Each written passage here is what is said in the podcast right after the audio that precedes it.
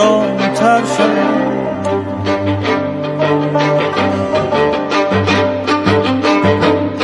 آهو برای چه باید زمان سه کاری کنم که خوشندام تر شود؟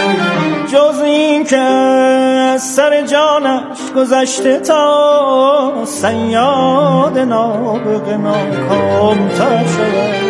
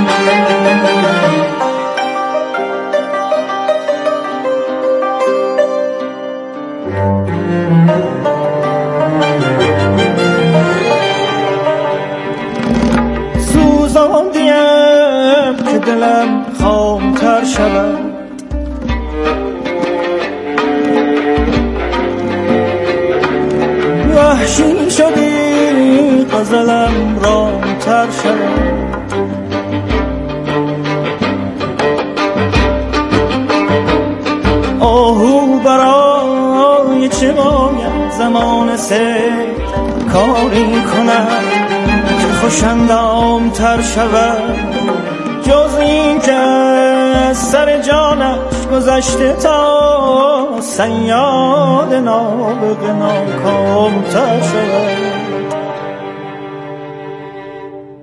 آدم برای نشستن به خاک تو باید نترسد و بدنام تر شود. باید نترسد و بدنام تر شود.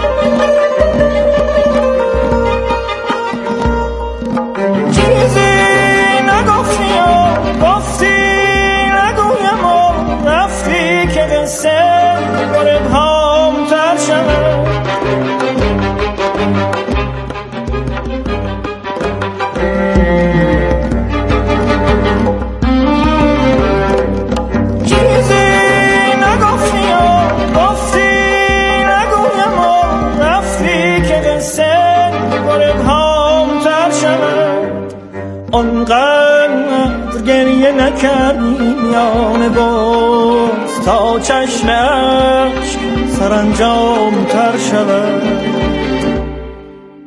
امشب کنار غزلهای من بخواد شاید جهان تا تر شود.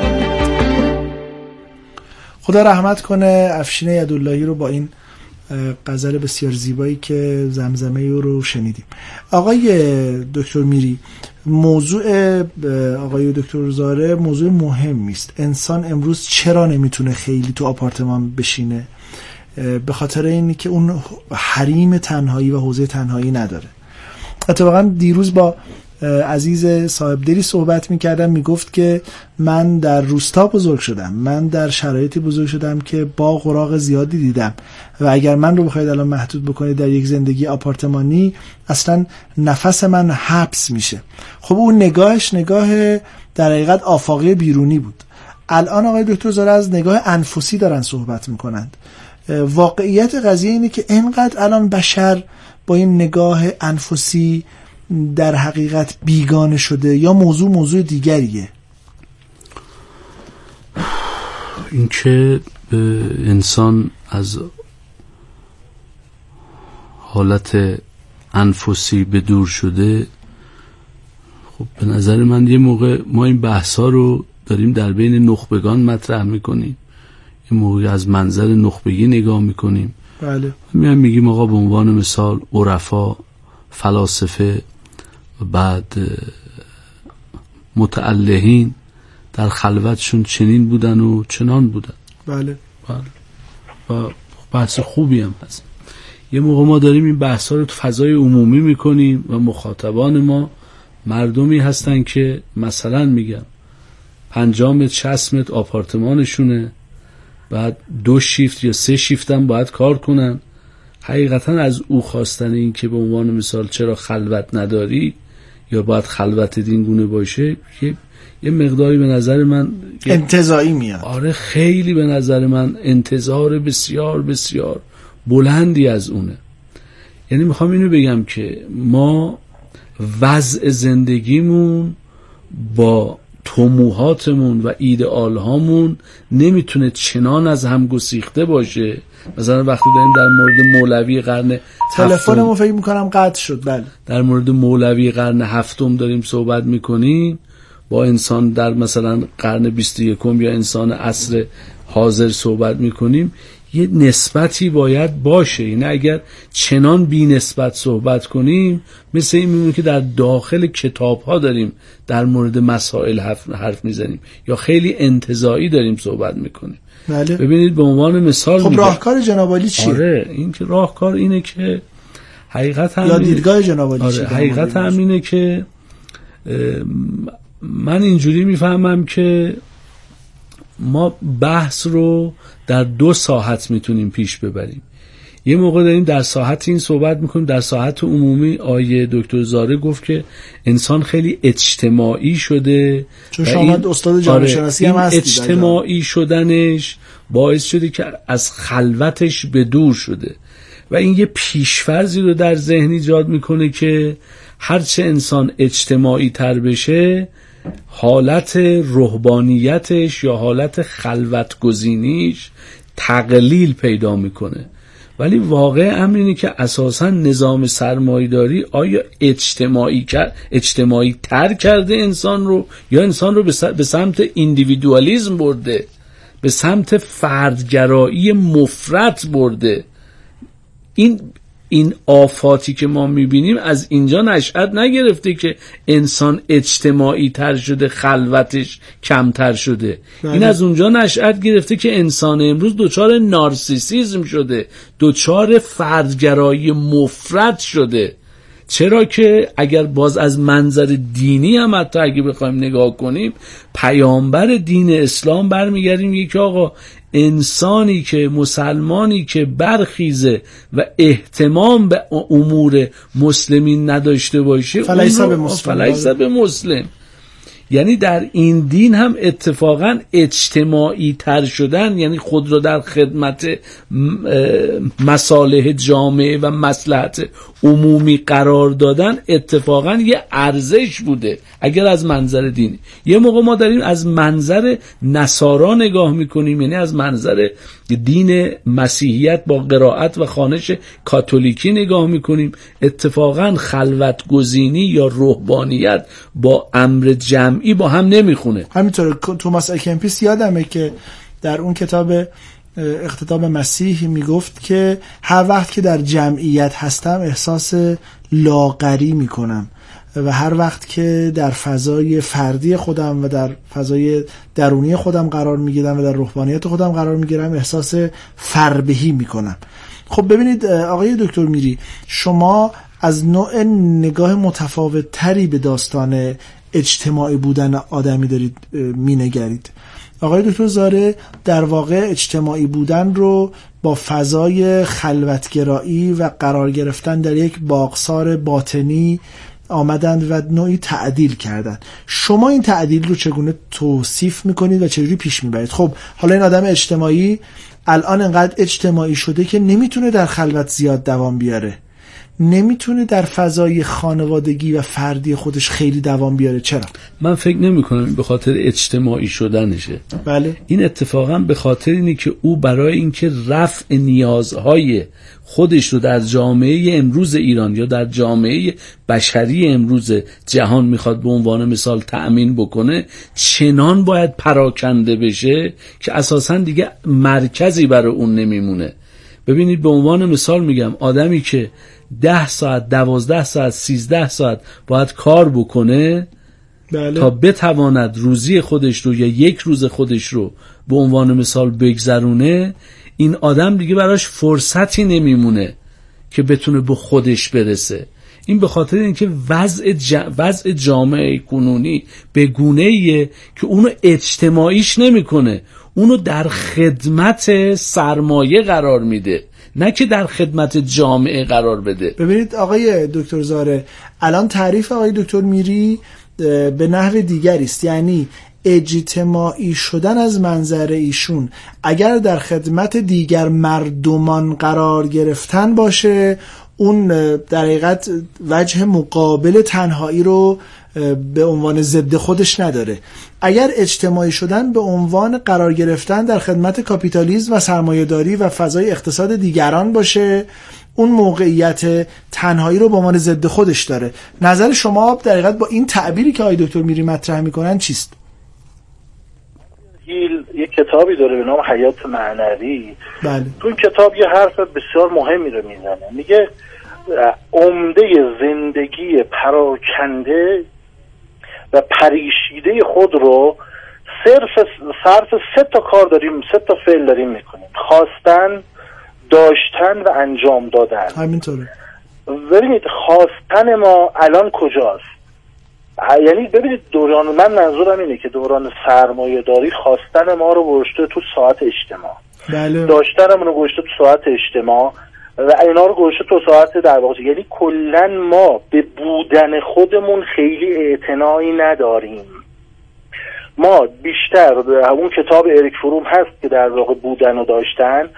ببینید اون مسئله اصلی اینه که ما داریم اول از یک سری معیارهایی پیروی می‌کنیم که سرمایه داری برای ما مشخص می‌کنه. تبلیغات سرمایه داران مشخص کنه ما اصلا نگاه کنیم وقتی تلقیمون از موفقیت رو تو جامعه می‌پرسیم میگید آقا موفقیت چیه؟ بلا فاصله دست رو همون چیزهایی می‌گذاره که جامعه براش مشخص کرده. اصلا این که شما موفقیت رو با یک سری داشته ها تعریف می‌کنید و نه با بودن خودتون. اصلا ببینید نکته که من دارم میگم منظورم از خلوت اصلا منظورم انزوا گزینی نیست. بله. من منظورم اینه که فرد در پایان هر کاری اثر اونو تو درون خودش می‌بینی. یعنی شما اگر امروز استاد دانشگاه هستید قصدتون علم فروشی نباشه. قصدتون کمال معنوی خودتون و اکمال دیگری باشه. بله. اینا بازگشت های درونیه. یعنی محض بودنه.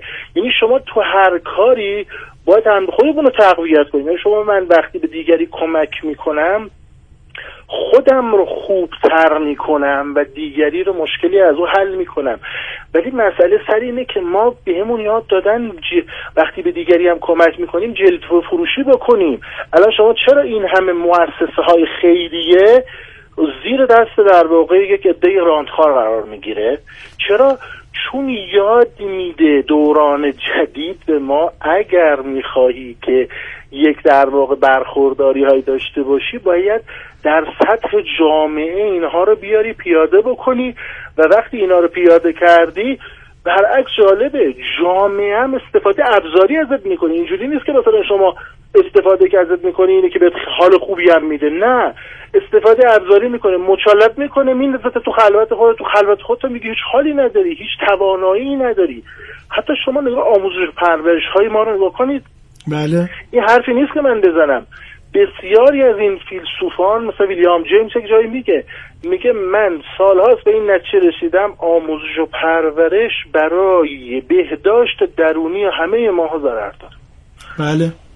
این در من این به این از این منظر عرض می‌کنم. وگرنه اصلا منظورم این نیست که حالا در واقع ما باید بریم خلوت گزینی کنیم. اون کسی اون آدمی که بیرون جامعه هم هست و واقعا داره جامعه اذیتش می‌کنه و میاد داخل خونه 13 ساعت 15 ساعت کار می‌کنه.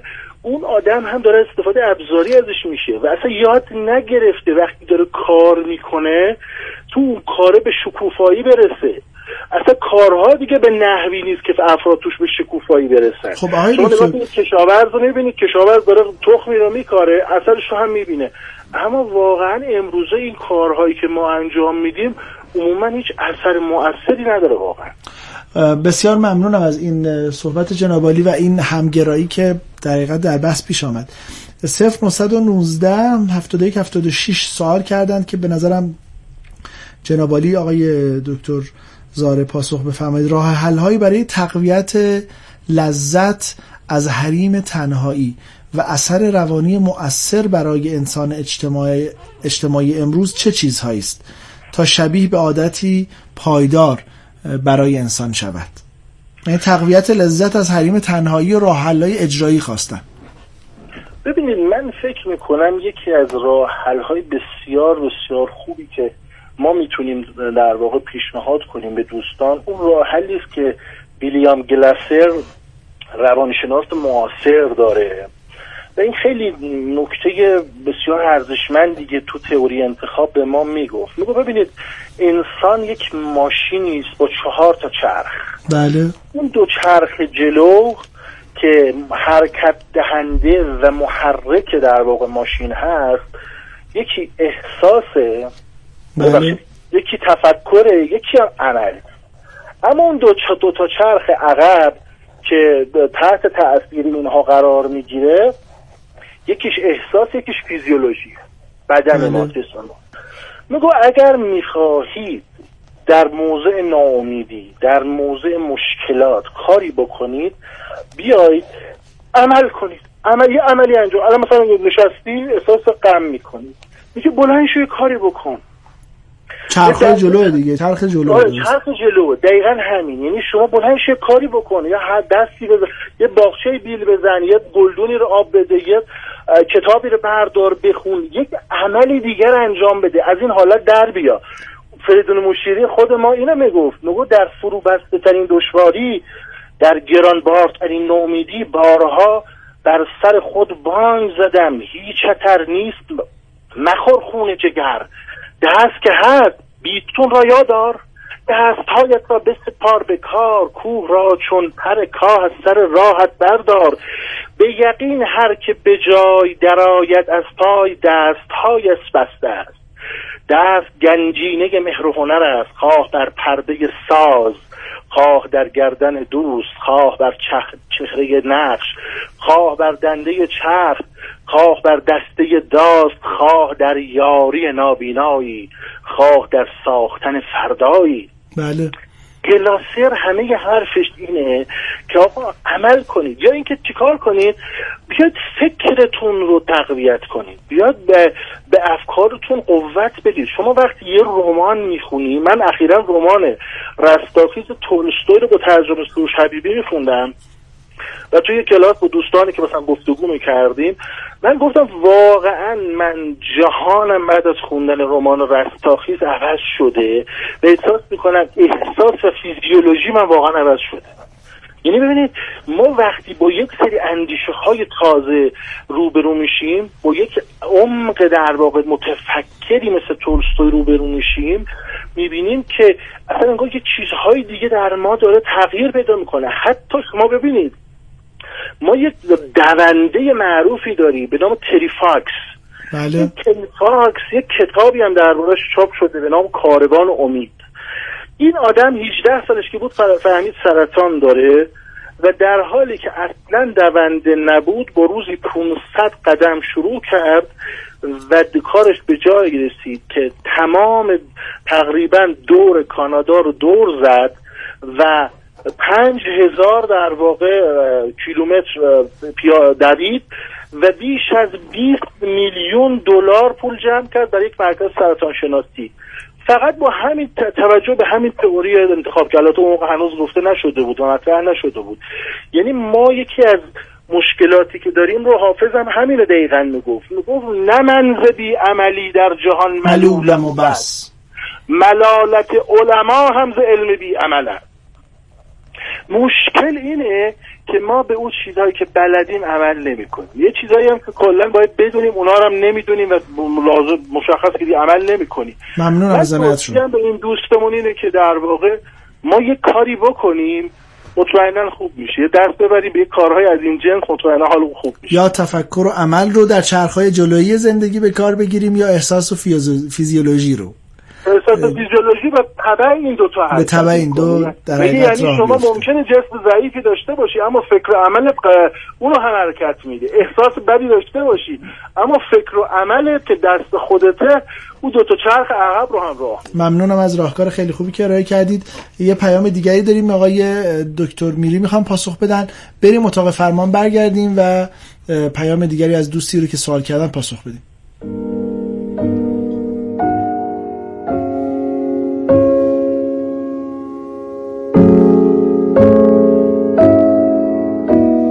آگاهی نو شدن است.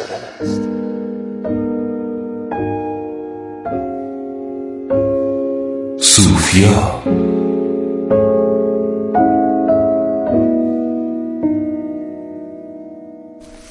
خب آقای دکتر میری یه سوالی رو یک شنونده عزیز و فریخته پرسیدن 0912 62 با سلام با تجربه کرونا به نظر می‌رسد معنای زندگی و تجربه زیستن تغییر کرده. سوالی که از کارشناس برنامه دارم این است که برای شما امید به زندگی در عصر کرونا زده و پس از آن چگونه است و چگونه خواهد بود؟ امید به زندگی. یعنی ما الان یه به نظرم سوال این گونه است که ما الان یه مفهومی از امید خواهیم داشت و پس از اینکه کرونا حالا در چند ماه آینده از جهان رخت بر ببندد معنای دیگه ای از امید خواهیم داشت. کدام یک از این دوتا معنا می‌تونه سنگین تر باشه؟ ببینید سوال خوبیه ولی یه پیشورز سترگی داره و اون پیشورز اینه که بشر در طول تاریخش با چنین تجربه روبرو نبوده و این اولین تجربه اپیدمیک جهانیه. بله. ولی واقع امر اینه که اگه یه مقداری یه مقداری تاریخ اپیدمی ها رو در جهان نگاه بکنیم چه در این بخش از کره خاکی چه در مثلا در قسمت شمالی کره خاکی نگاه بکنیم اینطور نبوده. واقعا اتفاقات این چنینی که به گونه فراگیر شده بوده حالا ممکنه امروز مثلا اسمش کرونا بوده دیروز اسمش مثلا جزام بوده وبا بوده وجود داشته اینها بله. وجود داشته ولی اینکه این وضعیت این وضعیت چه تأثیری بر روی متافیزیک انسان در پس این رویداد و این رخ داد خواهد گذاشت به نظر من پرسش مهمیه یعنی چی؟ ببینید تقریبا در این دویست و پنجاه سال یا دویست و چهل سال یک بنیان متافیزیکی در جهان شکل می‌گیره بله. و به گونه حتی ما رو هم در خودش هضم می‌کنه. با اینکه ما در ساخت این متافیزیک مدرن هیچ نقشی نداشتیم. ما کشی یعنی آخرین میشه گفت ساختمان متافیزیکی ما حکمت متعالیه است. و حکمت متعالیه اصلا ربطی یا اصلا نسبتی با ایده پروگرس یا ایده پیشرفت نداره.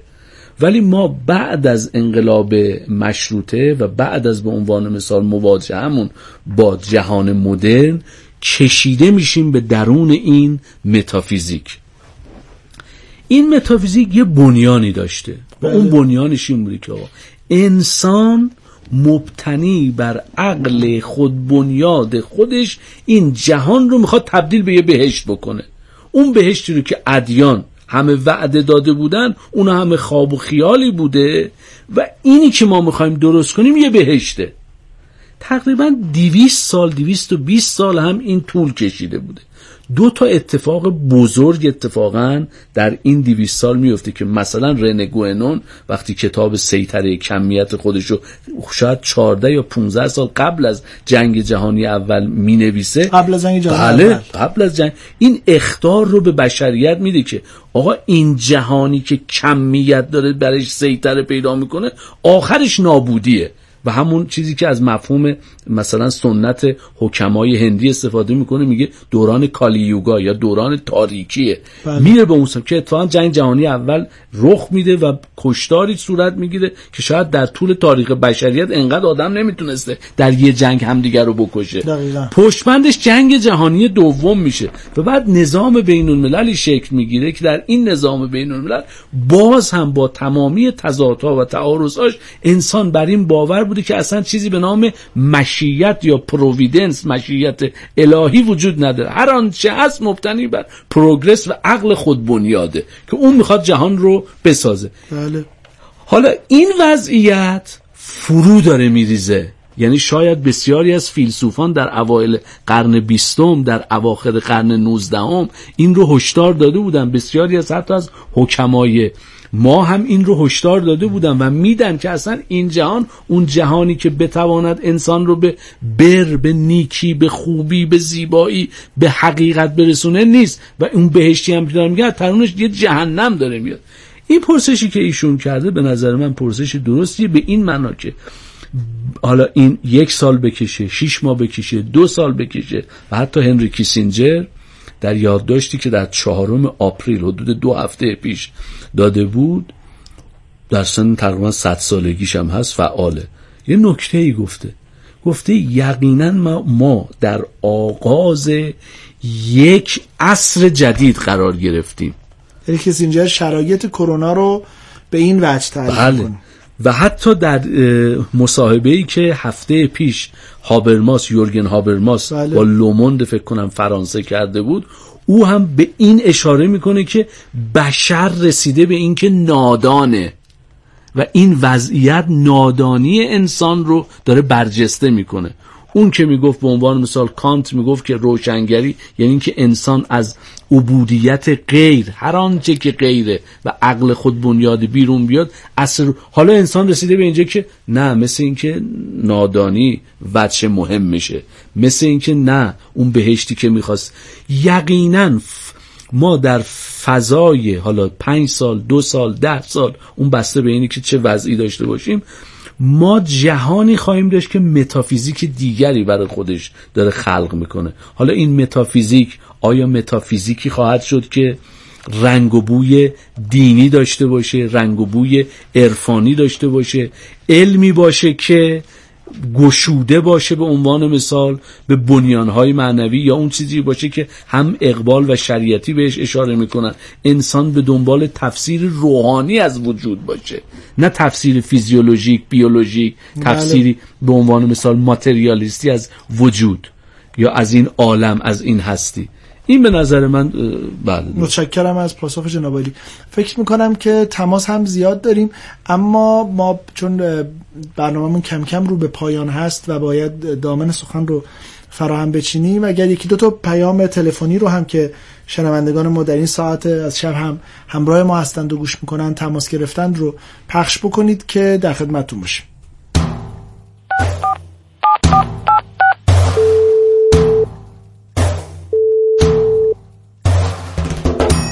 با سلام.